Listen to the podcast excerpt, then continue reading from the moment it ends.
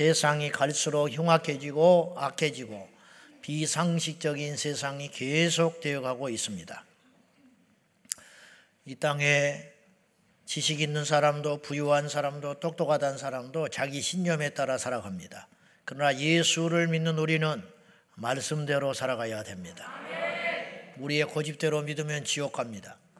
우리의 고집과 가치관과 경험을 꺾고 성령님을 받아들이고 말씀 가운데 살아갈 적에 우리는 진정한 승리자가 되는 것입니다.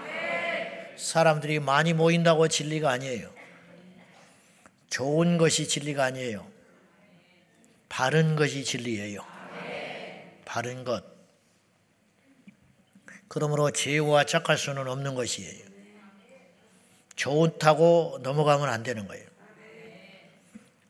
이번에 7월 1일 동성애 기어 축제가 서울시청 앞에서 열릴 예정이었는데 그 신청이 받아들여지지 않고 아, 부결됨으로 큰 역사가 일어났어요.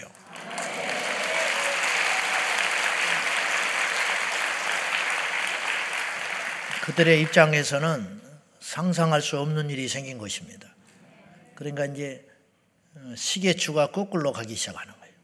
지금 서양 그런 세상에는 있을 수 없는 일로 여겨지는 거예요. 한 번 뚫린 것이 막혔다.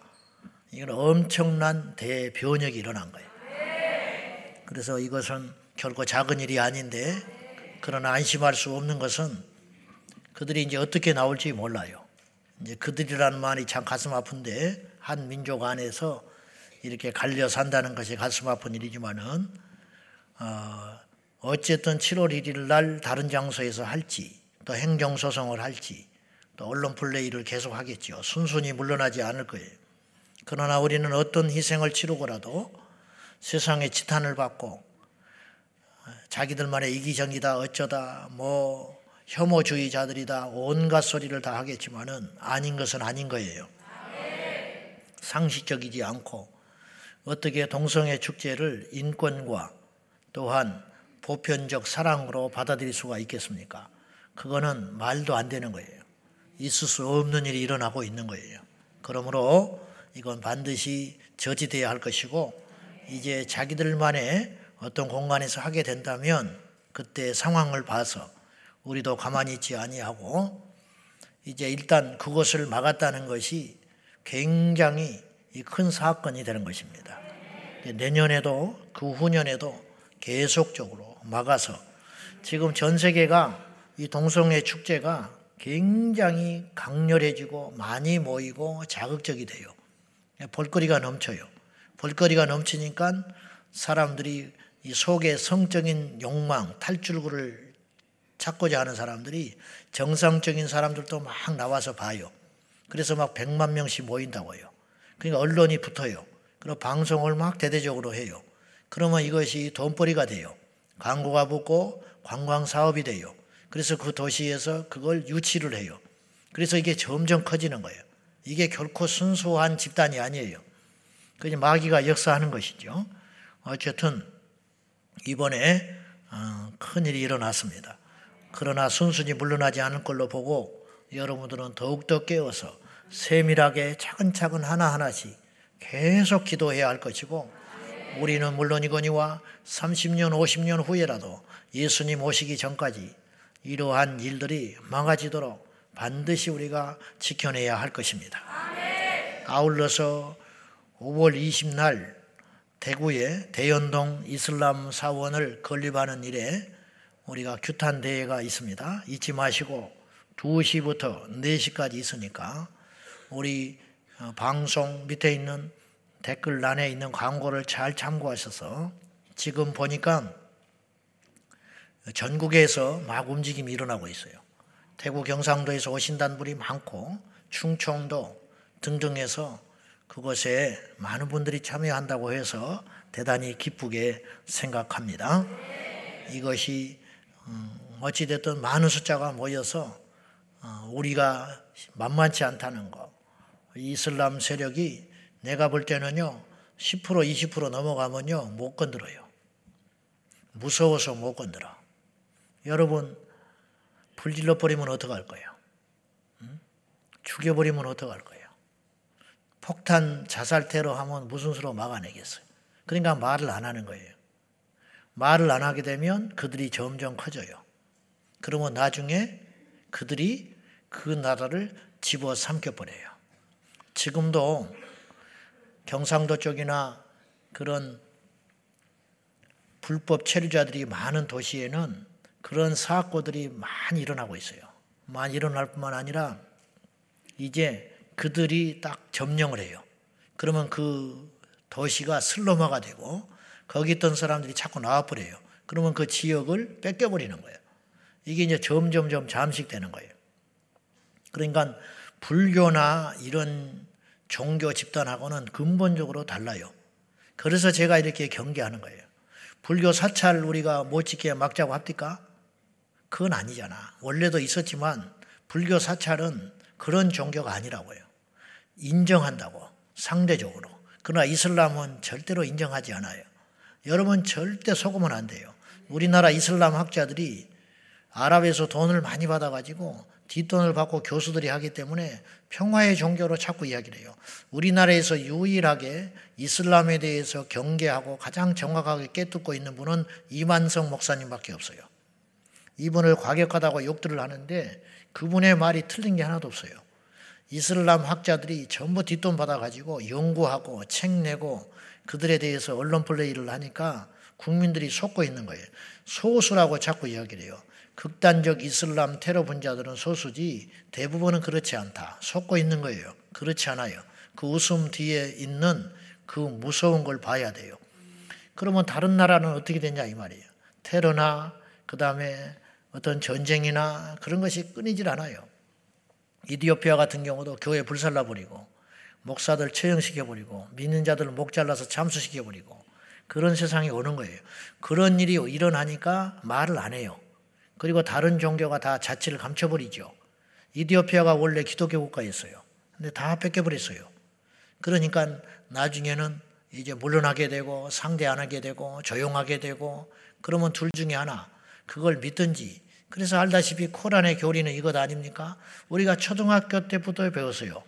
코란의 교로는 한쪽에는 칼, 한쪽에는 코란. 그거 다 알고 있죠?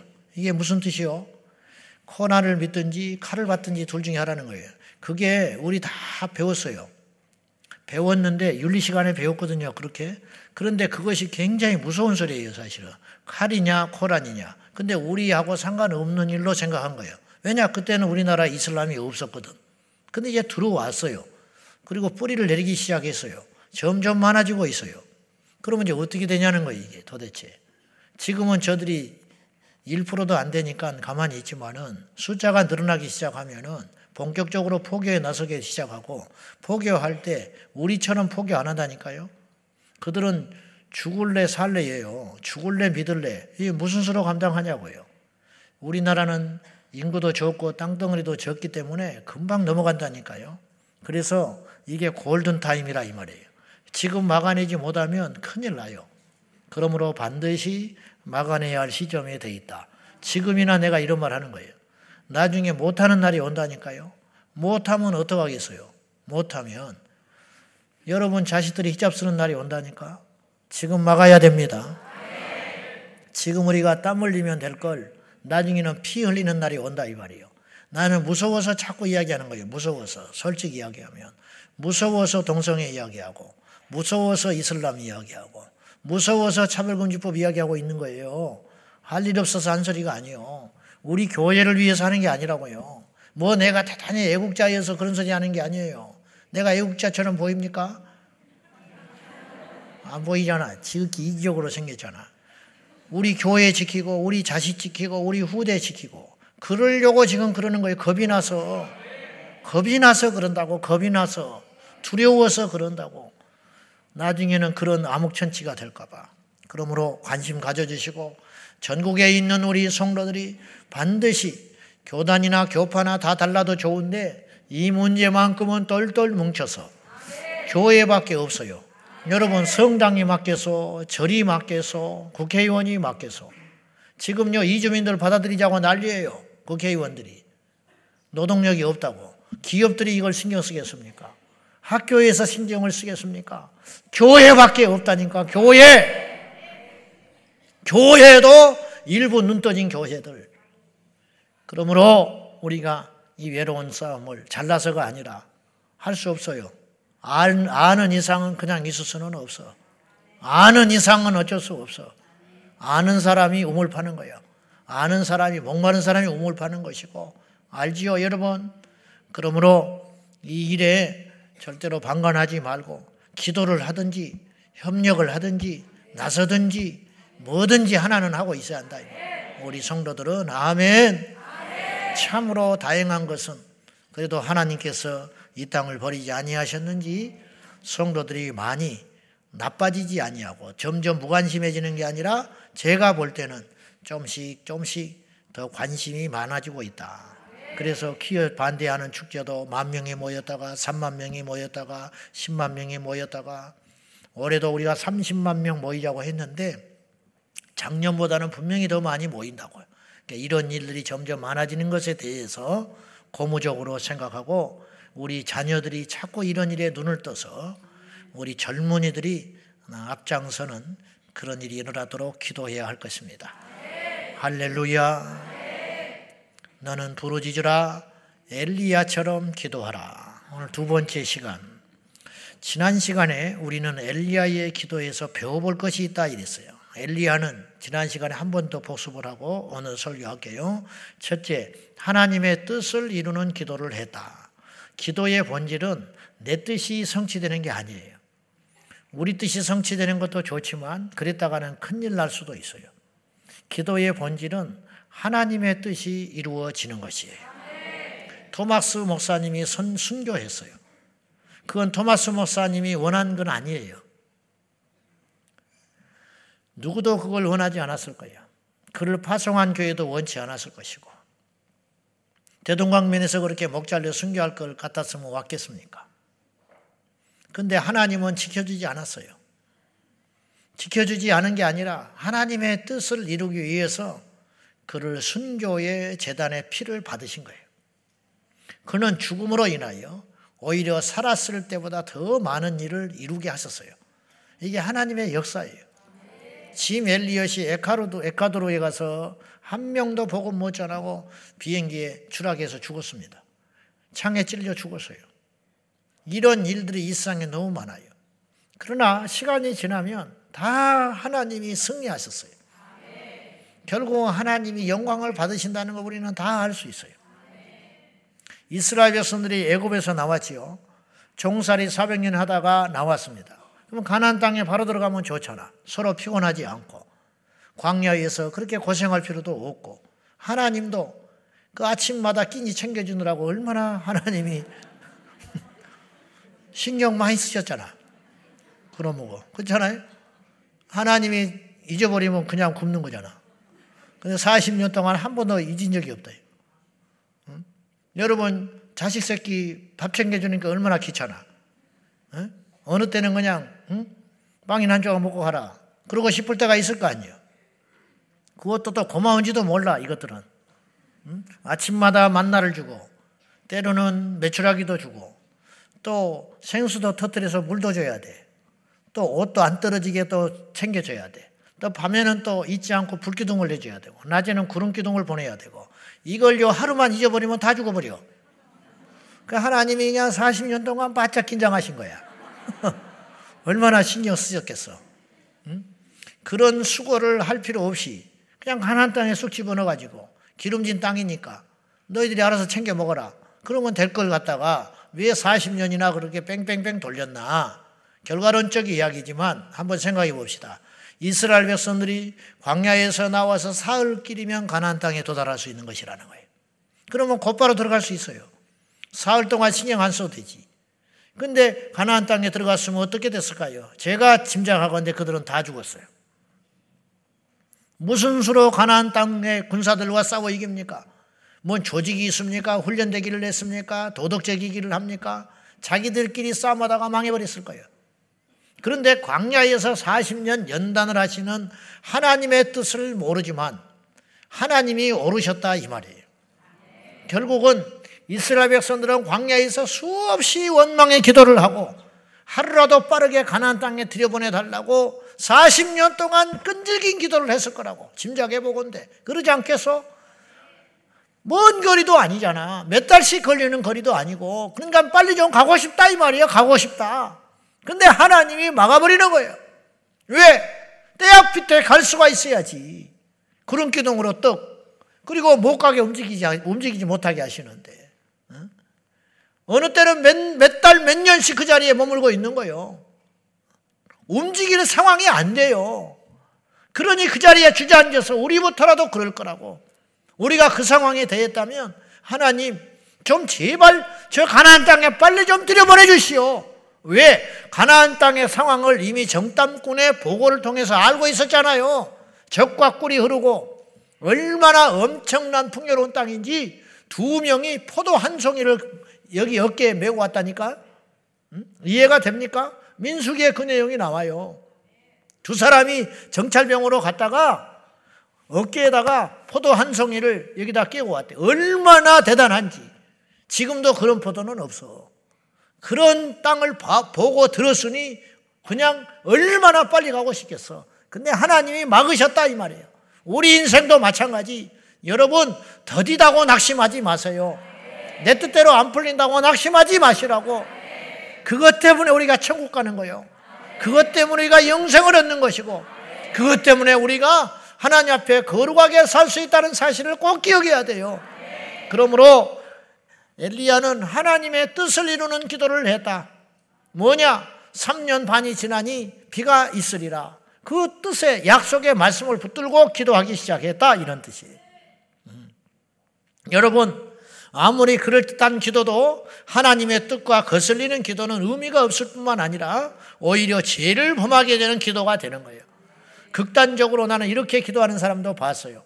삼각산에 갔는데 지금부터 30년도 전이죠. 갔더니 정신이 나갔어. 여러분, 기도 좀 한다고 헛소리 하는 사람 절대 곁에 두면 안 돼요. 엉뚱한 소리 하는 사람 많아.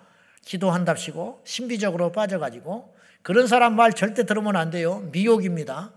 마귀는 기도를 하면 한 대로 성경을 많이 보면 본 대로 성경을 많이 본 사람은 지식에 빠지게 되고 말씀 없이 기도를 많이 하면 신비적으로 빠지게 만들어요. 그래서 이 교만과 이게 자긍심이 종이 한 장 차이. 신비적인 것과 신비주의가 종이 한 장 차이라고. 무슨 말인지 알겠어요? 그걸 항상 조심해야 돼요. 저도 무척이나 조심해요. 저도 뭔가가 확 나올 때가 있어. 그때 내가 자제를 엄청 한다고.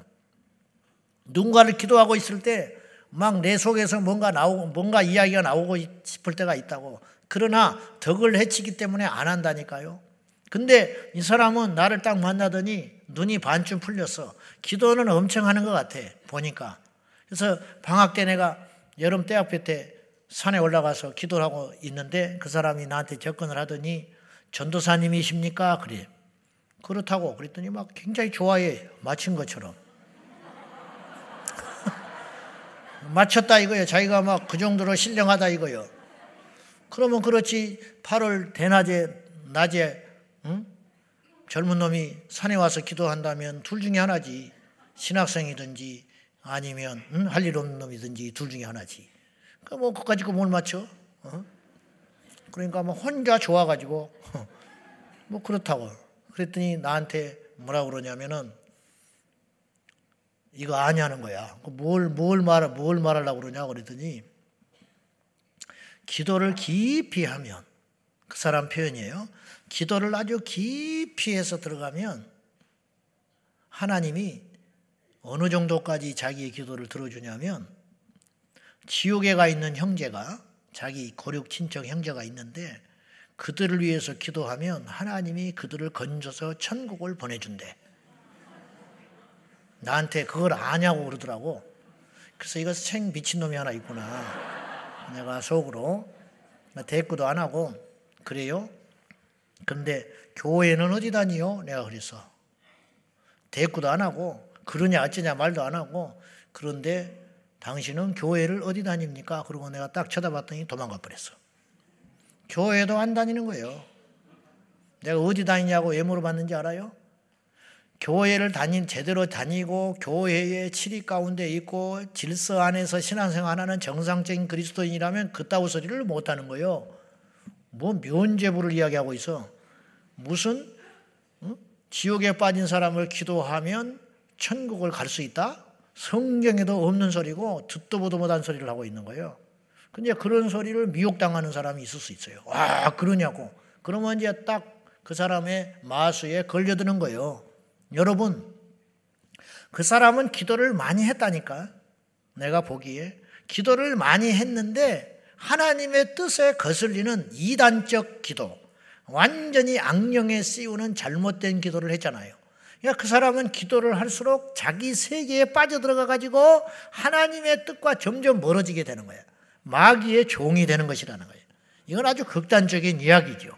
악령에 속아서 기도하고 있는 것이다. 그런 말이. 기도는 때를 쓰는 게 아니에요. 기도는 하나님의 뜻이 우리에게 이루어지게 되는 것이에요. 그래서 기도를 처음에는 내 정욕과 내 생각으로 뭔가를 시작할 수는 있어. 원망으로 기도를 시작하고 시편이 그렇잖아요. 시편에 읽어보면 그런 등식이 있다고 하지 않았습니까? 하나님께 원망한 듯한 기도를 시작해요. 왜 부르짖잖아요. 부르짖고 어찌하여 나를 버리셨습니까? 뭐저 악한 자는 잘 때고 나는 이거 뭡니까? 아침에 눈을 뜨면 내가 근심과 걱정으로 하루를 시작합니다. 막 이렇게 시작해요. 기도가. 그러다가 시편 말미에 다 가면 여호와를 찬송하는 걸로 끝나는다고. 이게 뭐냐? 하나님이 맞다는 거예요. 내가 이런 상황일지라도 하나님께서 이런 환경을 통하여 주님의 뜻이 성취될 걸로 믿는다는 거예요. 이게 믿음의 코스라는 거예요. 이게 정상적인 기도라는 거예요. 기도를 하니까 그렇게 되는 거예요. 그래서 하나님의 뜻에 부합한 기도로 결론이 맺어지게 된다는 거죠. 두 번째 엘리야의 기도는 당연히 믿음의 기도였다는 거예요. 비단 엘리야뿐만이 아니라 성경에 나타나는 모든 응답의 사람들은 바로 기도의 전제에는 뭐가 있느냐? 믿음을 전제로 하는 거예요. 여러분, 믿으니까 기도하는 거야. 여러분 이 자리에 왜 왔어요? 기도하러 왔지요. 기도하러 왔잖아. 잘 따져봐요. 여러분 왜, 왜 왔어? 근데 그 목적을 잊어버리고 있는 사람이 있는 것 같아. 교회를 어느 목적이 확실치 않아. 또 혹은 처음에는 확실했다가 그리고 막 울면서 예배드리고 막 그렇게 긴장하면서 그렇게 은혜를 받다가 시간이 지나면 교회를 외우는지를 잊어버리는 것 같아. 마치 목회를 하는 목적을 잊어버리는 거예요. 신학을 할 때, 목사 안수를 받을 때, 교회를 개척할 때 영혼 살리겠다고 시작했는데 나중에는 월급을 어떻게 올려야 되나 이 생각만 하고 있는 것 같아. 응? 어떻게 하면 사람들을 많이 모일 수 있을까? 어떻게 하면 교회를 크게 지어볼까? 마치 이렇게 생각하는 것 같아. 본질에서 어긋난 거지요. 다른 것이 아니에요. 우리가 다 그렇게 될 수 있어요. 교회를 오래 다니다 보면은 권사되는 게 목적인 사람이 있어. 어? 나보다 늦게 온 사람이 권사가 됐다는 거예요. 근데 자기는 왜 이러고 있는지 모르겠대. 나도 몰라. 내가 어떻게 알아? 본인이 알지. 우리가 권사 되려고 교회 다니는 건 아니잖아요. 그렇게 물어보면 전부 이제 제정신이 들어와가지고 아니라고 그래. 근데 어느 날 보면 그 이야기를 하고 다녀. 왜 그러냐? 목적이 잘못된 거예요. 목적이. 기도를, 오늘 이 밤에 기도하러 왔잖아요. 기도를 하러 왔으면 기도를 하고 가야 할 거 아니에요. 근데 왔다가 기도를 안 하고 가. 어? 목적이 없는 거지. 헛고생만 하고 가는 거예요. 물론 아는 것보다는 낫지만은 그건 아니지요. 와서 우리가 기도를 한다. 그러면 기도한다 전제는 뭐예요? 응답받는 걸 전제하고 기도하러 온 거예요. 그래서 히브리서 11장 6절 말씀에 다 같이 시작 하나님을 기쁘시게 하지 못하나니 하나님께 나아가는 자는 반드시 그가 계신 것과 또한 그가 자기를 찾는 자들에게 상 주시는 이심을 믿어야 할지니라. 저는 저기에 반드시라는 말을 주목할 필요가 있다고 봐요. 왜 반드시라고 했을까? 그게 너무너무 중요하다는 거예요. 놓치기 쉽다는 거예요. 하나님께 나오는 자는 반드시 믿음이 없이는 하나님을 기쁘시게 하지 못한다. 하나님이 다른 걸 보고 기뻐하지 않는다는 거예요. 하나님은 오직 우리의 믿음에 대하여 반응하시고 기뻐하시는데 그 믿음을 가지고 나올 적에 반드시 하나님께 나올 적에 반드시 하나님께 나올 때는 그가 계신 것을 믿고 계신 그분께 기도할 적에 하나님이 우리에게 응답하시고 상 주시고 해결해 주심을 믿어라. 너무 당연한 이야기를 하고 있는 거예요. 하나님께 나오는데 하나님을 믿지 않고 나온다. 뭐하러 하나님께 나오냐 이 말이에요. 근데 그런 사람들이 너무 많아요. 어떻게 그렇게 단정하냐고요? 예배 전후를 보면 안다 이 말이에요. 예배를 드린 다음에 믿음이 없어. 예배 중에 믿음이 없다 이 말이에요. 오늘 우리는 어떤 믿음을 가져야 되느냐? 누차 말했어요. 기도를 믿어라. 우리가 기도하면 응답이 있다는 걸 믿어라. 기도하면 어떤 문제가 해결된다는 걸 믿어라. 그건 기복신앙이 아니에요. 그건 잘못된 게 아니야. 여러분, 기도하면 응답된다는 걸 믿어야지. 기도하면 문제가 물러간다는 걸 믿어야지. 기도하면 마음이 움직인다는 걸 믿어야지. 에스더가 그 믿음을 가지고 금식에 들어갑니다. 내가 몰랐는데 모르드기의 말을 듣고 모르드기가 전해준 그 전령의 말을 듣고 나니까 이게 장난이 아니구나. 큰일 났구나. 근데 한 달이 넘도록 왕이 자기를 본 적이 없다. 그 전에 왕비도 폐위당했는데 그것을 내가 위험을 무릅쓰고 내가 금식을 하고 왕에게 나아갈 터인데 내가 죽으면 죽으리다. 여기서 뭘 각오했느냐? 에스더는 내가 3일을 금식하고 기도한 후에 왕을 만나면 이 문제가 해결될 걸로 믿는다 그 말이에요. 그냥 바꾸는 게 아니잖아요. 속상해서 바꾸는 것도 아니고 할 수 있는 길이 없다. 그러나 나에게 마지막 수단이 있다. 그건 뭐냐? 이 문제는 누구만 해결할 수 있다고요? 전능하신 하나님만 해결할 수 있다 이거예요. 왕의 마음을 누가 움직입니까? 그 나라에서 왕의 마음을 누가 움직이느냐고? 하나님밖에 없다. 왕보다 큰 자가 마음을 움직이는 거지. 그렇잖아요. 왕보다 큰 자는 하나님밖에 없어요. 대통령의 마음을 누가 움직이느냐고. 도장을 누가 찍어주냐고. 하나님께서 있다. 하나님의 손에. 그 믿음을 가지고 사랑하는 성도 여러분. 오늘 또 우리는 그 믿음을 가지고 온 거예요. 왔어야 했어요. 우리가 기도하면 비가 오고 이렇게 어려운 상황이지만 육체의 욕망과 본능은 세상에 가고 싶고 있고 놀고 싶고 있고 나도 오늘 헷갈리더라고. 금요일이냐? 진짜 헷갈려. 낮에 주례를 하고 오니까 토요일인가 싶은 거예요 금요일 날 주례한 건 별로 없었던 것 같아요 추례를 하고 나니까 토요일인 것 같아 그래서 집에 가서 딱 있으니까 나오기가 싫은 거 있죠 와, 우리 성도들은 어디 갈까? 어? 우리 성도들은 어디 가겠냐? 어? 연휴인데, 황금 연휴인데. 예? 그래서 어제 저녁부터 막 놀러 간 거예요, 지금. 음? 금, 토, 주일도 한번 봐야겠어, 내가. 어쨌든지 간에 무슨 말씀을 드리려고 하는 거냐면 우리는 하나님께 기도할 적에 믿음으로 기도해야 한다. 엘리야의 기도는 믿음의 기도였다 이 말. 엘리야의 기도는. 그래서 비가 올 줄 확실히 믿고 선포하면서 믿음으로 나가서 기도할 적에 사환에게 가라. 그래서 기도한 후에 가서 비가 오는지 보라는 거야. 하늘을 봐라. 그때 없다는 거야. 구름이 있어야 비가 오지. 그냥 비가 갑자기 오진 않지. 반드시 구름이 모여져야 비가 쏟아지잖아요. 근데 구름이 안 보인다는 거야. 일곱 번까지 가라. 그러면 일곱 번만 왔다 갔다 했을까? 보내고 그 사이에 또 기도하고 또 기도하고 또 기도하고. 그러면 엘리야가 믿음으로 기도한 거예요. 뭐냐? 일곱 번을 내가 기도하면 하나님이 비를 보여주사 반드시 구름 가운데 보이사 비를 내리게 한다는 확신. 그 믿음. 그 믿음이 있었기 이 믿음은 예수님의 이름으로 우리에게만 주신 특권인 것입니다. 너희가 세상을 이긴 이김은 이것이니 너희의 믿음이니라. 믿음 있는 자는 세상에서 제일 강한 자야. 돈 있는 사람도 자빠져. 장정도 쓰러지고 어린아이도 피곤하되 여호와를 악망하는 자는 독수리가 날개치며 올라가는 새 힘을 얻으리라. 돈이 우리를 지켜줄 것 같아요? 지식이 우리를 지켜줄 것 같아요? 자식이 우리를 지켜줄 것 같아요? 우리의 많은 학문이 사회적인 덕망이 우리를 지켜줄 것 같아요. 돈을 산더미까지 쌓아놓고도 잠을 못 자. 세상의 명예와 권세를 다 지고도 우울증 걸려가지고 다 죽어가. 방법이 안 나와. 어느 책에 보니까 50세 된 세무사가 있었는데 돈을 어마어마하게 벌었대요. 그런데 그래가지고 돈을 벌어도 허무하고 하니까 1년에 365일 중에 그 옛날에 150일씩 골프를 치고 다녔대. 150일씩. 그래도 돈을 모아. 그래 돈이 잔뜩 모여졌고 세무사를 하면서 돈을 잔뜩 벌었는데 문제는 우울증이 왔어요.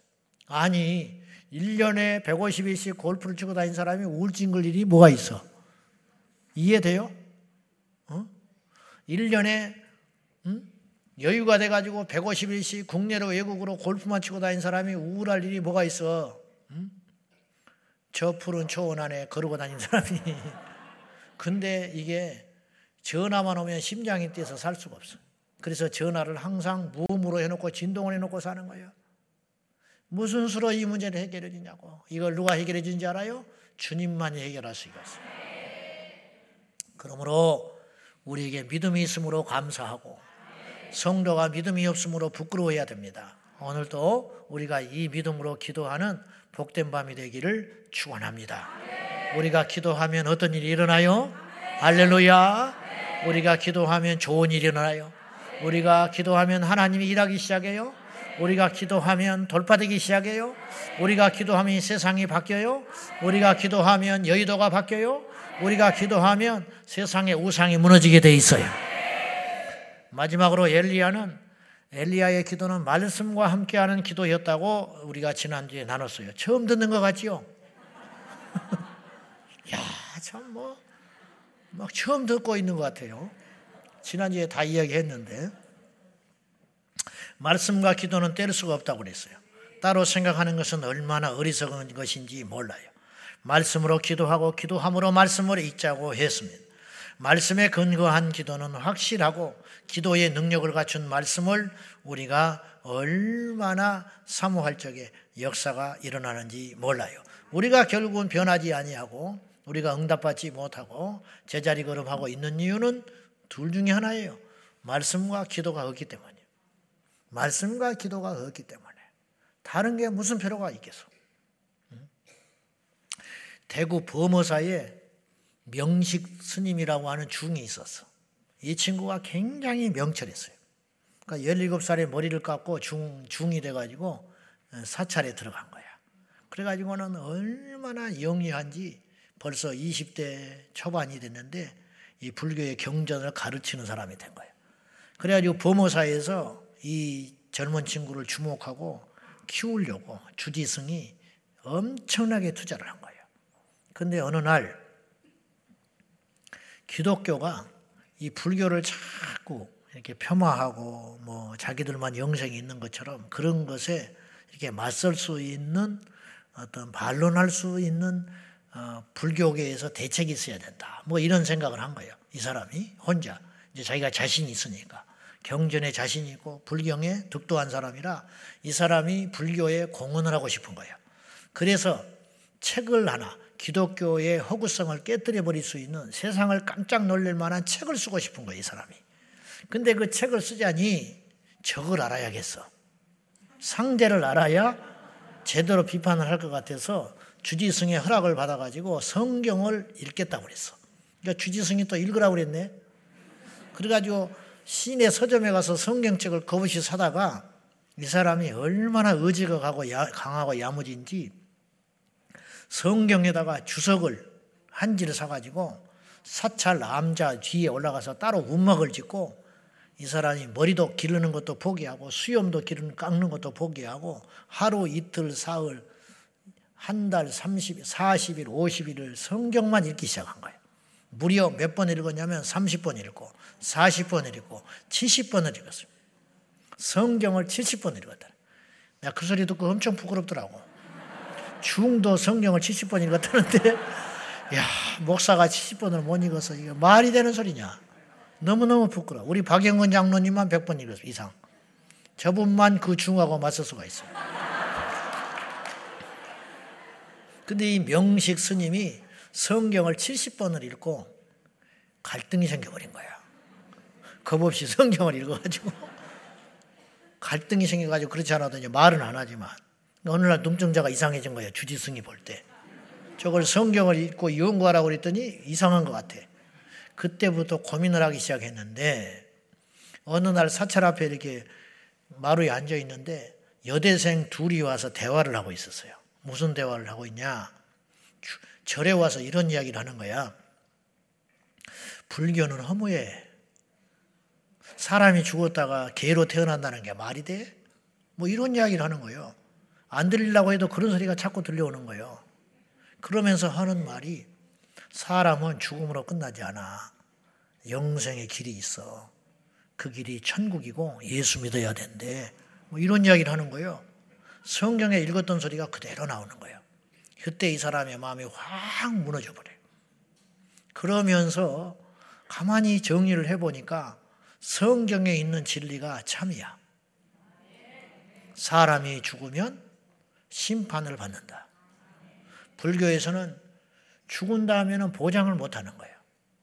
그리고 개나 돼지로 태어난다는 거예요. 자기도 말을 하지만 이건 이상해. 근데 구원자가 있다는 거예요. 성경에는. 다른 구원자가 없으니 오직 예수 그리스도밖에 없다라는 거예요. 갈등을 하다가 이 사람이 결단을 하고 그 자리에서 예수님을 영접해 버렸어요. 그리고 주지승에 가서 이야기를 하니까 주지승이 불같이 화를 내면서 너는 이제 부처님하고 인연이 끝났다. 네 길을 가거라. 그래가지고 보내줘 버렸어. 그래 이 사람이 나중에 신학을 하고 목사가 돼요. 자, 내가 무슨 말씀을 드리려고 하는 거냐면 하나님의 말씀은 능력이 있어요. 엘리야는 하나님의 말씀을 붙잡았어요. 그때는 성경이 없는 시대니까 엘리야는 직통의 계시를 통하여 하나님의 말씀을 몸에 새기고 그 약속의 말씀을 붙잡고 기도하기 시작했다 이런 뜻이에요. 우리도 말씀과 함께 우리 기도가 갈 적에 우리 기도가 힘이 있고 능력이 있는 것입니다. 제가 아프리카 두마 이야기를 몇 년 전에 했어요. 오늘 내가 다시 한번 하려고 그래요. 우리가 변하지 않고 우리가 영적으로 부유하지 않는 이유는 말씀과 기도가 부족해서라고 하는 거예요. 다른 것은 방법이 없어요. 다른 걸로 뭘 채우겠어요? 봉사를 해보십시오. 되는지. 여러분, 다른 어떤 것을 해보시라고 방법이 없어요. AW 토저는 아주 대단한 주의 종인데, 이 AW 토저는 진짜냐 가짜냐 뭐 예, 그런 책도 쓰시고 했는데 아주 원색적인 복음을 전하기로 유명한 분입니다. 이 토저는 그 당시 레이븐 힐, 레이븐 힐 목사님도 대단한 분이에요. 이 다음에 레이븐 힐 목사님이 죽고 데이비드 윌커슨 목사님이 나타났어요. 대단한 종들이에요. 이런 분들이 이 시대에는 없는 것 같아요. 근데 이 토저 목사님과 레이븐 힐 목사님이 서로 대화를 했는데 토저 목사님이 아주 소중한 듯이 다루듯이 편지를 꺼내면서 쓰다듬으면서 사연을 이야기했어요. 레이븐 힐 목사, 나는 미국 대통령의 편지보다 이 편지를 더 소중하게 생각한다네. 그러자 토저에게 물었다는 거예요. 이유가 뭐냐?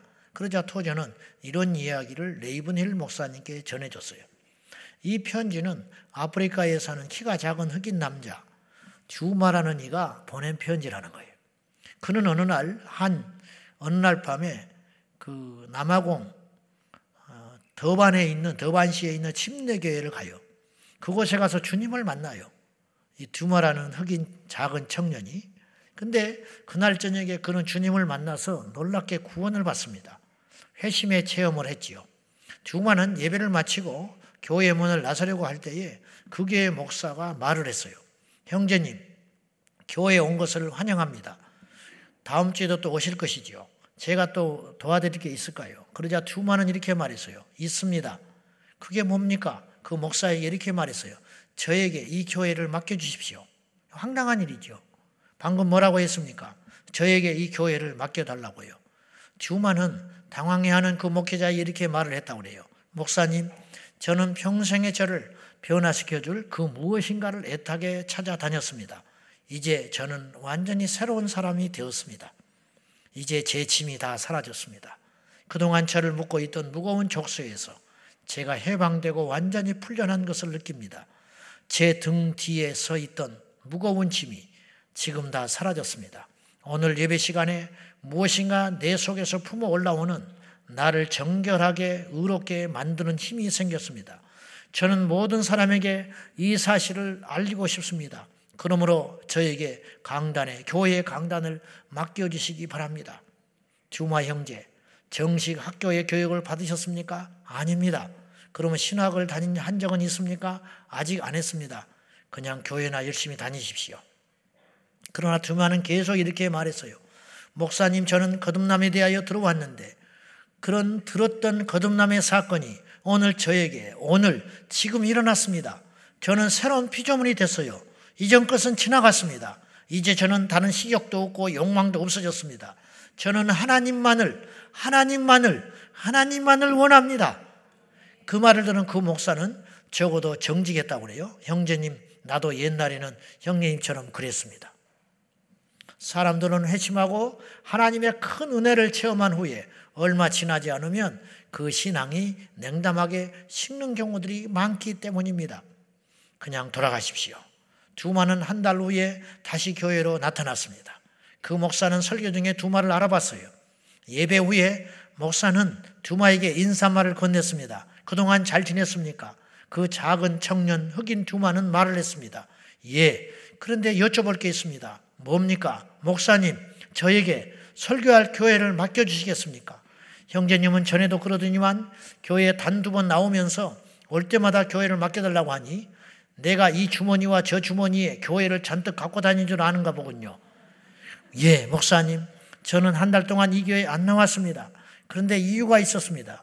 제가 전에 이 교회 문 앞에서 목사님과 헤어진 후에 곧장 저는 이 길을 쭉 따라 걸어갔고 마을을 빠져나와 숲으로 갔습니다. 숲길을 계속 걸어갔고 한 시내가 나왔는데 그곳 시내가에 있는 동굴에 들어갔습니다. 저는 그 동굴벽에 표시를 하면서 21일 동안 밤낮으로 성경을 읽으며 지냈습니다. 하나님, 당신과 나 둘 사이에 결정을 내려주셔야 합니다. 제가 이 문을 나서기 전에 설교자로 불렀다는 사실을 확인해 주지 아니하시면 저는 평생 설교를 하지 않겠습니다. 그렇게 말씀드리고 저는 아무것도 먹지 않고 누구와도 말하지 않았습니다. 아침이면 시내가에 가서 세수를 했습니다. 11일째 되는 한밤중에 성령이 저에게 임하여 이렇게 말씀했습니다. 내가 너를 나의 종으로 불렀다. 네가 병든 자에게 손을 얹으면 나을 것이다. 가라. 그러니 목사님 저에게 교회를 맡겨 주십시오. 그러자 이 목사는 그때부터 심각하게 이 청년을 대하기 시작했어요. 수요일 밤에 장로회의가 있으니 주일날 다시 와 보십시오. 그 목사는 수요일 날 장로님들과 상의를 한 후에 그 흑인이 끈덕진 광신자 같으니 마을 반대편에 있는 성도 다섯 명이 모이는 오두막 지교회를 한번 맡겨보자고 제안을 했습니다. 어차피 그 키가 작은 흑인은 무식하고 무례하고 글도 모르니 교인들을 제대로 관리하지 못하고 구박이나 받을 것이라고 예상했기 때문입니다. 교인들은 며칠이나 혹은 몇 주간 그의 설교를 듣다가 문을 닫아 걸고 그에게 당신은 목사로 부르침을 받지 못했으니 이 교회를 떠나라고 할 것이니 장로들도 그렇게 예상을 했습니다. 사람들이 그 마을에서 쫓아낸 듀마, 장로들은 다섯 명의 흑인 신자들을 통하여 그를 쫓아내려고 했는데 듀마는 현재 남아공 더반시에서 가장 큰 교회를 목회하고 있고 지금 1200명의 교인들이 모이고 있습니다. 그 작고 초라한 교회에서 그 버려졌던 교회에서 그렇게 부흥을 한 겁니다. 듀마는 매년 11월 17일이 되면 다시 그 동굴로 간다고 합니다. 그때로부터 15년이 지난 지금까지 매년 11월 17일이 되면 그는 아내와 자녀에게 키스를 하고 장로들에게 인사를 하고 그 동굴로 가서 21일 동안 21일 낮과 밤을 꼬박 그곳에서 혼자 지냅니다. 매년 21일 동안 그는 자기가 하나님께 받은 소명과 사명을 새롭게 하고 21일 동안 영적으로 새 힘을 얻고 21일 동안 새 기름 부음을 받습니다. 이렇게 매년 그는 하나님의 새로운 계시와 새로운 모략과 새로운 기름 부음을 받습니다. 한번 성령 세례를 받고 그것으로 지금부터 영원까지 계속 버틸 수는 없는 노릇입니다. 여러분, 그것이 가능하다고 생각하십니까? 여러분도 알다시피 그건 불가능합니다. 기름 부음은 일생 동안 계속 반복되어 부어집니다. 한번 회심한 후에도 거듭 회심하는 체험이 있어야 되는 것이라는 거예요. 저에게도 이것은 필요해요. 오늘 여러분에게 필요한 사람들은 이 예화를 가슴에 새기면 좋겠습니다. 제가 상가산에 갔더니 그 목사님이 이런 간증을 했어요. 영적으로 점프할 때가 있다는. 좀 기계적인 이야기지만 그분은 개인적인 이야기지만 그 말을 무시하지 말고 들었으면 좋겠어요. 영적으로 성장하는 계단처럼 성장하는 단계가 있다는 거예요. 근데 그 단계가 성장할 때 하나님께서 하늘의 문을 닫으실 때가 있더라는 거예요. 자기는.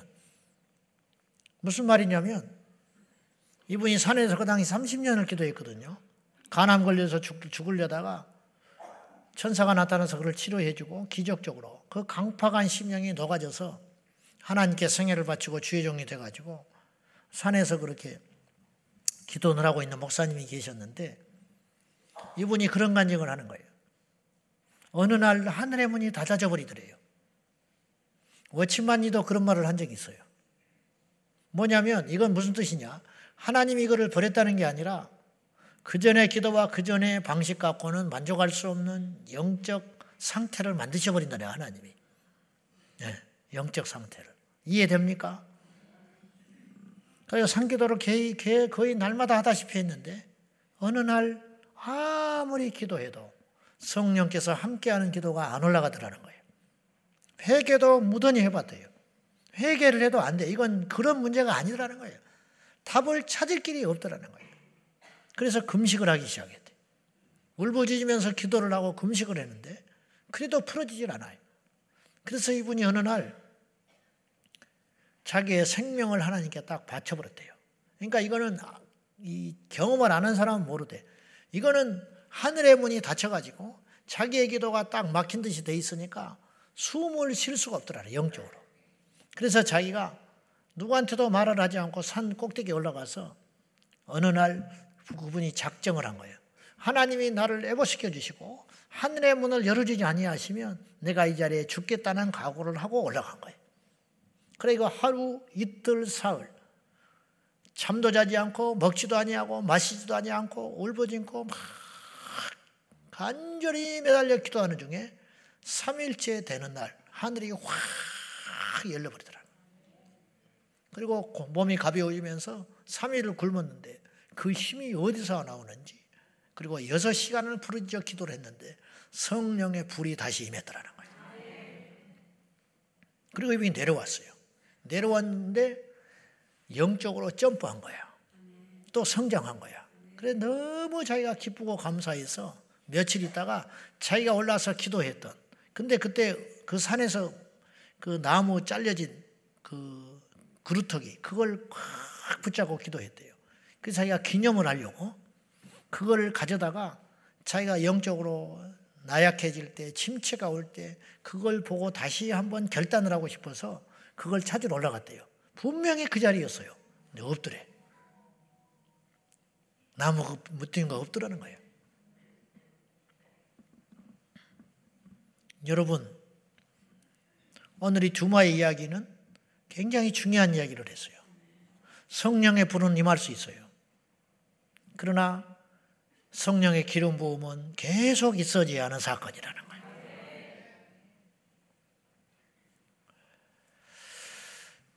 이제 오늘 설교하렵니다.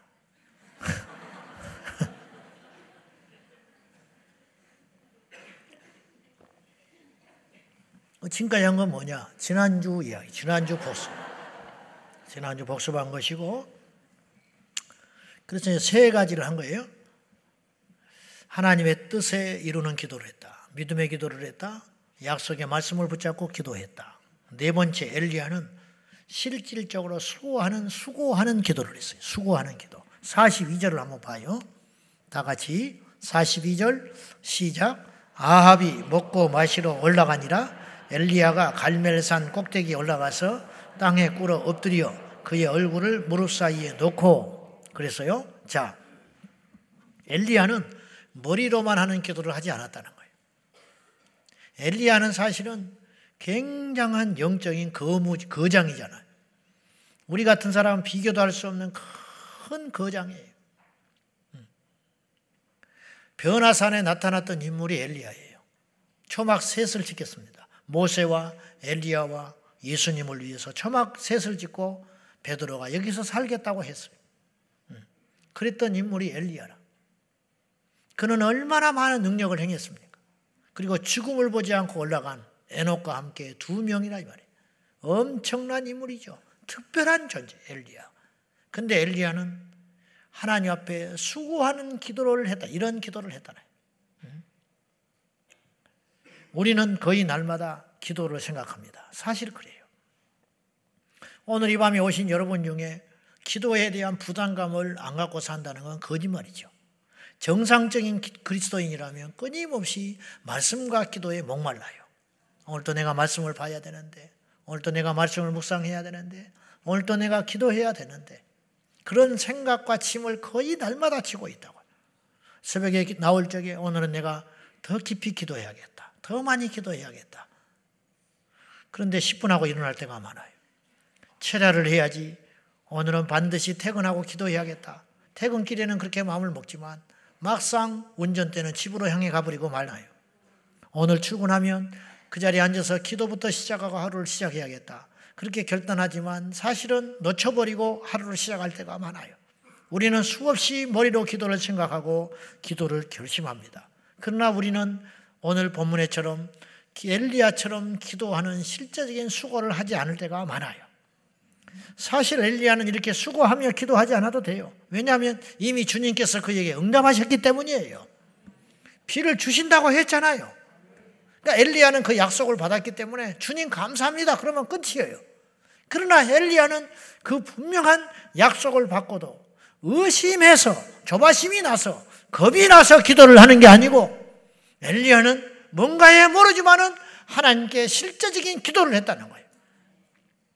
엘리야는 내가 기도를 하지 않으면 비가 오지 않을 것 같아서 염려가 돼서 기도했다고 보지는 않아요. 엘리야의 기도는 그걸 뛰어넘는 기도를 호흡처럼 여겼던 그리고 기도의 가치와 능력을 알았던 기도의 모범자라 그렇게 볼 수 있어요. 왜 이렇게 엘리야는 이렇게까지 기도해야만 했을까? 주님을 사랑했고, 주님을 두려워했고, 기도를 사랑했고, 기도의 능력을 아는 사람이었기 때문이에요. 오늘 첫 번째로 엘리야는 갈멜산 꼭대기에 올라갔어요. 이게 수고예요.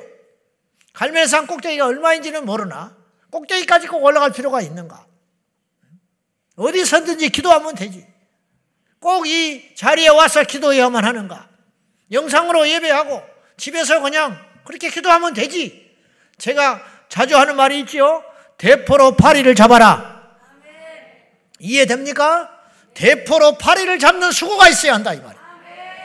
두 시간 차 타고 와서 한 시간 예배 드리고 두 시간 차 타고 왔다. 세상 사람 이해 못해요. 두 시간은 양반이야. 네 시간, 다섯 시간 차 타고 와서 예배 드리고 또 네 시간, 다섯 시간 차 타고 밥도 못 먹고 또 차가 밀리면 대여섯 시간 걸리면서 수고하는 성도들이 있어요. 왜 그러냐? 남들이 볼 때는 미친 거예요. 교회가 뭐하러? 교회가 한두 개냐? 그 먼 데까지 뭐하러 그런 수고를 하느냐? 그 시간에 그럴 바에는 교회를 한 번 갈 거, 가까운 교회가 다니면 세 번, 네 번 다닐 것인데 뭐하러 그런 수고를 하느냐? 그렇게 말을 할지 몰라요. 물론 일리가 있는 말이요. 여러분, 오늘 한 번쯤 쉬면 어때? 오늘 한 번쯤 쉬면 어떠냐고. 어, 우리가 한 번 쉰다고 지옥을 갑니까? 오늘 한번 우리가 쉰다고 성령이 떠나기를 합니까? 우리가 한번 쉰다고 우리 집이 망하기를 합니까? 그렇지 않지요. 결단코 그런 일은 일어나지 않아요. 그럼에도 불구하고 여러분이 수고를 하고 이 자리에 왔다는 거예요. 이것이 결코 헛된 일이 아니라는 거예요. 엘리야가 갈멜산 꼭대기에 올라갔어요. 꼭 꼭대기 올라가야 됩니까? 밑에서 하면 안 되는 거예요? 편안한 들판에서 하면 안 되는 거예요? 자기 집에서 하면 안 되는 거예요? 그러나 엘리야는 산 꼭대기에 올라가는 수고를 했다 이 말이에요. 이것이 기도의 자세라는 거예요. 이 수고, 하나님은요, 반드시 심는 대로 거두게 하시는 분이에요. 당시에도 선지자들이 많이 있었어요. 다 가짜였어요. 가짜 선지자들은 이런 수고를 하지 않아요. 이 시대에 참 성도만이 기도하는 거예요. 가치를 아는 사람만 이런 대가를 지불하는 거예요. 그리고 그들을 통하여 하나님이 이 시대에 새로운 일을 이루시고 마귀와 싸우게 하시고 승리의 면류관을 주시는 것입니다. 여러분은 잘 선택한 거예요. 여러분의 기도는 절대로 땅에 떨어지지 않습니다. 여러분의 수고는 어리석지 않습니다. 여러분의 수고는 헛된 것이 아니에요. 그러므로 포기하지 마세요. 낙심하지 마세요. 손에 잡힌 것이 없고 눈에 보이는 것이 없다 할지라도 한 번 기도하고 구름이 생기지 않았어요. 일곱 번, 일곱 번 기도할 때까지 구름이 그때서야 생기더라 이 말이에요. 그때까지 포기하지 말라. 두 번째, 땅에 꿇어 엎드렸어요. 요새는 무릎도 꿇기 어려운 시대예요. 무릎도 꿇기 힘들어. 한평생 이제는 무릎 꿇을 수 없는 시대가 됐어요. 엘리야는 땅에 무릎을 꿇었습니다. 그리고 세 번째 얼굴을 무릎 사이에 넣었어요. 와, 유연하다, 유연해. 그렇게 생각하는 사람이 있을 것입니다. 그런데 여기서 우리가 알 것은 이 기도가 하루아침에 완성된 기도가 아니라는 거예요. 엘리야는 이렇게 기도를 해왔다 이 말이에요. 꼭대기에 올라서 무릎을 꿇고 양 무릎 사이에 고개를 숙이고 들어가면서 이게 엘리야가 하나님께 드릴 수 있는 목숨을 건 애통의 기도. 꼭 이렇게 기도 안 해도 돼. 꼭 이렇게 기도 안 해도 된다. 꼭 무릎 꿇고 기도 안 해도 돼. 꼭 이 자리에 와서 기도 안 해도 돼. 꼭 손 들고 기도 안 해도 돼. 그렇게 울면서 소리치고 기도하지 않아도 우리가 소리 지르고 막 기도하는 사람을 보면 하나님 기 먹었냐 그래. 하나님이 기 먹었냐는 거예요. 그래요. 묵상해도 하나님을 알아요. 우리의 시름도 들어요. 우리의 속에 있는 생각도 아신다니까? 그러나 우리는 왜 부러지냐? 내가 부러지줌으로 인한 하나님이 내 기도에 더 주의를 기울여 주시고 들으라고 하는 게 아니라 그냥 우리는 그렇게 기도하는 거야.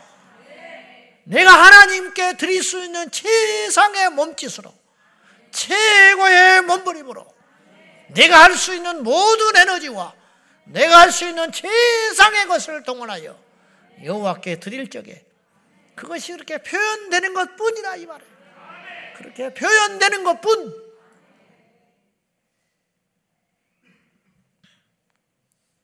엘리야는 오랜 동안의 이런 기도를 통해서 자신만의 기도의 독특함을 완성했다 이런 뜻이. 요리사가 나름대로 요리법이 있어요. 사람들은 처음 보고 왜 저렇게 하냐고 그래. 그러나 그는 수십 년 동안 이렇게도 저렇게도 해보고 자기 것을 만난 거예요. 어떤 목수가 그런 식으로 문짝을 만들어요.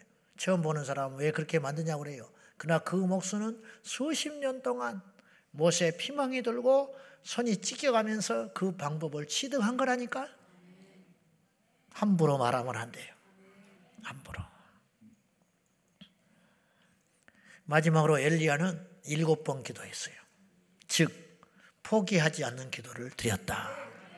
포기하지 않는 기도. 43절. 시작. 그가 사환에게 이르되 올라가 바다 쪽을 바라보라. 그가 올라가 바라보고 말하되 아무것도 없나이다.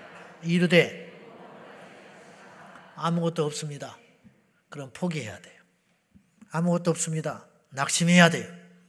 여러분이 오늘 기도하고 집에 돌아가면 대단한 일이 일어나지 않아요. 그럴 수도 있어요. 그러나 우리는 포기하지 않는 거예요.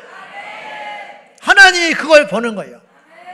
하나님만 보는 게 아니라 원수 마귀도 봐요, 그걸. 우리가 포기하지 않고 있을 때 원수 마귀는 떠나가게 되는 거예요. 여러분, 그렇게 쉬운 일이 아니잖아. 일곱 번을 포기하지 않냐고. 가라! 없습니다.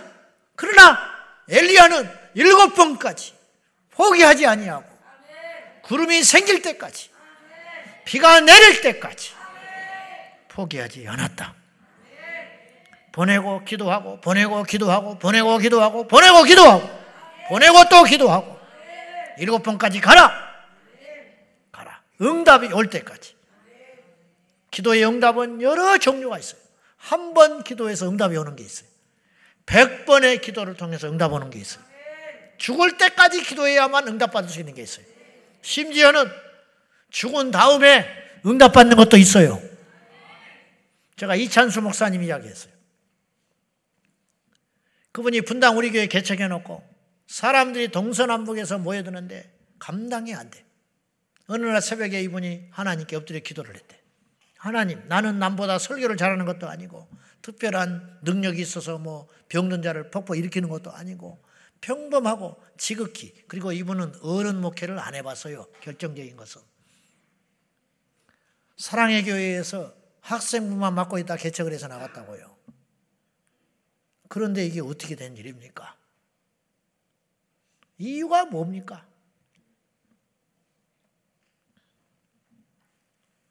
제가 그 이야기를 개척하고 죽을 쓰고 있을 때 들었어. 어떻게 열이 받든지. 아니, 나는 죽을 뚱살뚱 해도 안 되는데, 이분은 그냥 온대, 동서남북에서. 물론 훌륭하니까 그렇지. 특이하고 잘하시니까 그렇겠지만, 그 소리를 들었는데, 야, 상대적으로 열등감이 생기더라고. 나는 이거 뭐냐? 그런 적이 있었는데, 근데 이제 이분이 그 다음에 이런 말을 하는 거예요. 기도를 하는데 하나님이 가르쳐 주더래. 이유가 뭔지를. 네 아버지의 기도다. 아버지가 평생 목회하셨는데 50명이 안 되는 교회를 목회하고 죽으셨어요. 교회가 분란이 나서 두 사람이 싸웠는데 교회가 시끄러워지니까 목사님이 그 문제를 해결하자고 금식 기도원에 들어간. 성도가 싸웠는데 목사님이 금식을 하러 들어갔어요. 답이 안 나오니까 화해가 안 되니까 그리고 40일을 금식을 하는데 20 며칠째에 돌아가셔 버렸어요. 금식하다가 돌아가신 거예요, 아버지가. 그 상처가 너무 컸어요, 가족에게.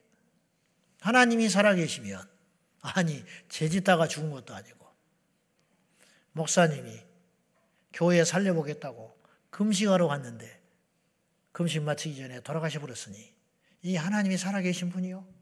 이분이 상처가 너무 커서 미국으로 건너가서 목회를 안 하고 도망을 다녔어요. 그래서 일을 해서 사업을 했어요. 근데 하나님의 뜻이 있으니까 콧겨가지고 사랑의 교회에 와서 목회를 하다가 나가서 개척을 한 거예요.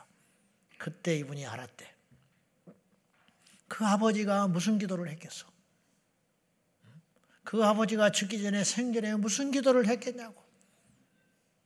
교회 부흥을 위해 기도했을 것이고, 그 영혼들을 위해 기도했을 것이고, 자기 가족을 위해 기도했을 거 아니야.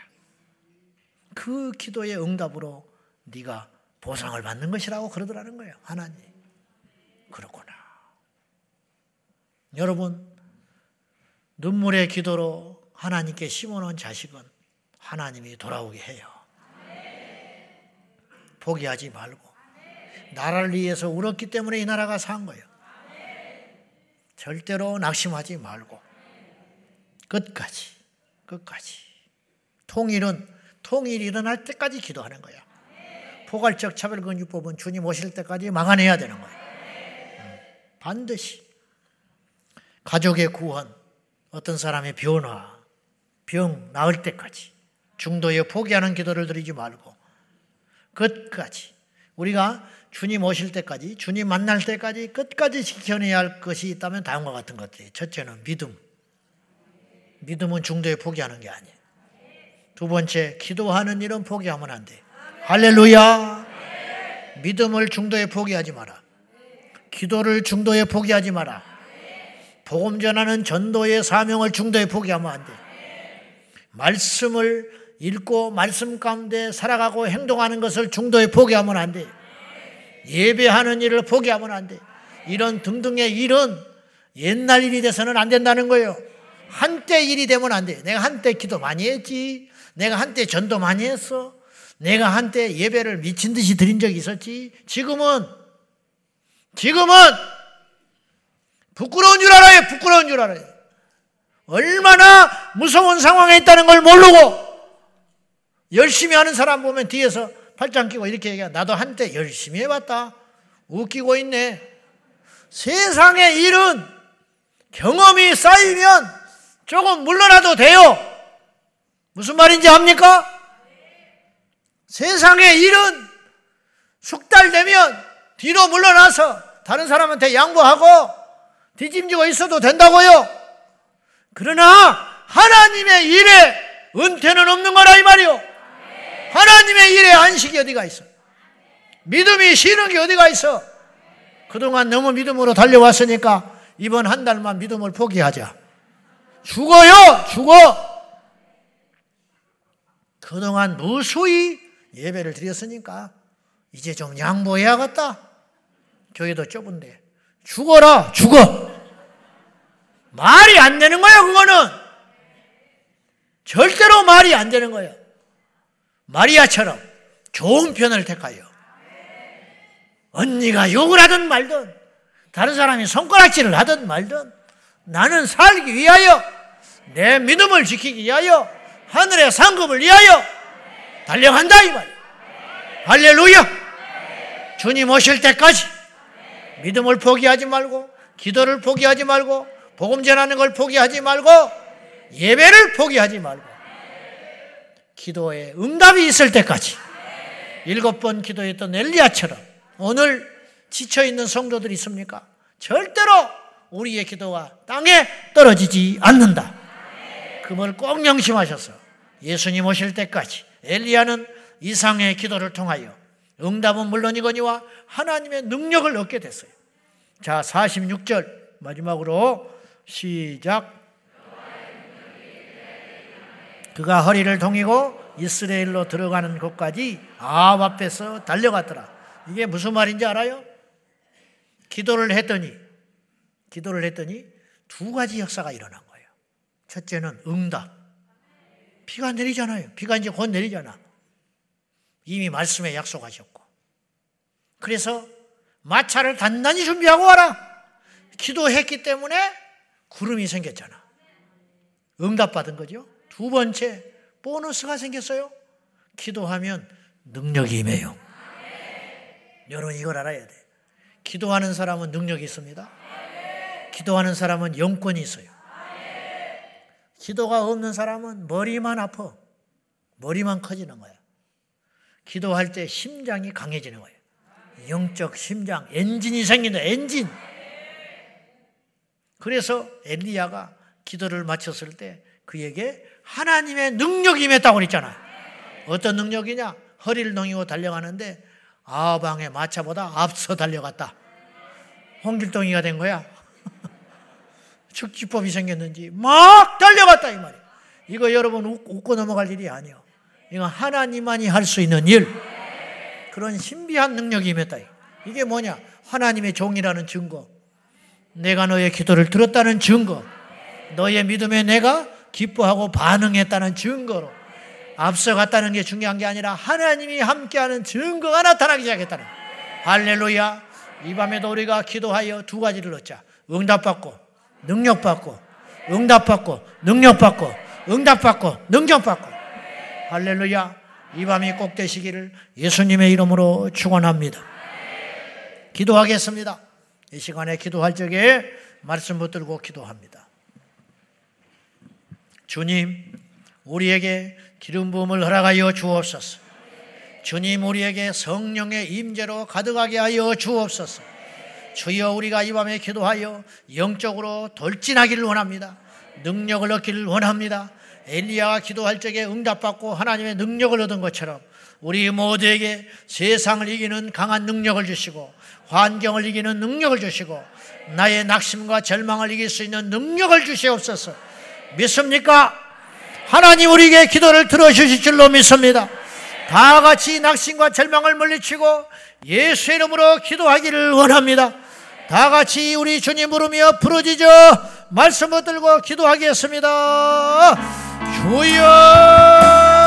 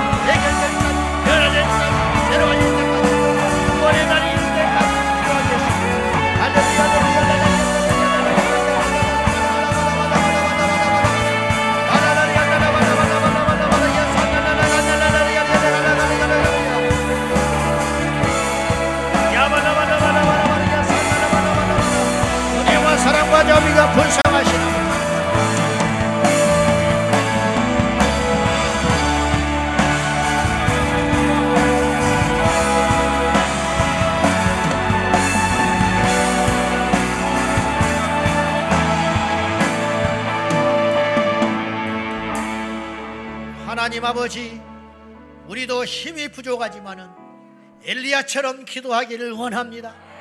하나님의 뜻을 이루는 기도, 믿음의 기도, 말씀의 약속의 말씀을 붙잡고 포기하지 않는 기도. 머리로만 기도하는 것이 아니라 진정으로 수고하는 땀 흘리는 기도를 통하여 응답받고 능력받아 기름 부음 받는 저희들이 되기를 원합니다. 주님 지난날에 우리가 아무리 많이 기도했다 할지라도 지금 내가 기도를 쉬고 있다면 우리는 문제가 있는 것입니다. 주여 다른 사람의 기도로는 호흡할 수 없으니 우리가 기도할 적에 우리가 살아날 줄로 믿습니다. 주여 이 마지막 때에 제자왕 성계를 통하여 기도의 불길이 온 열방 가운데 퍼져나가게 하여 주시옵소서. 우리는 부족하나 기도하겠습니다. 우리는 연약하나 기도하겠습니다. 우리는 상황이 녹록치 않으나 기도하겠습니다. 기도의 용사들을 보내주시옵소서. 기도의 용사들이 일어나게 하여 주시옵소서. 예수님 오실 때까지 어떤 것을 포기한다 할지라도 기도하는 일을 포기하지 말게 하여 주옵소서. 주님 물으실 적에 너 무엇하다 왔냐 물으시면 하나님께 기도하다 왔습니다. 말할 수 있는 우리가 되게 하여 주옵소서. 주여 출세하지 않아도 좋습니다. 부요치 않아도 좋습니다. 편안하지 않아도 좋습니다. 그러나 기도하기를 원합니다.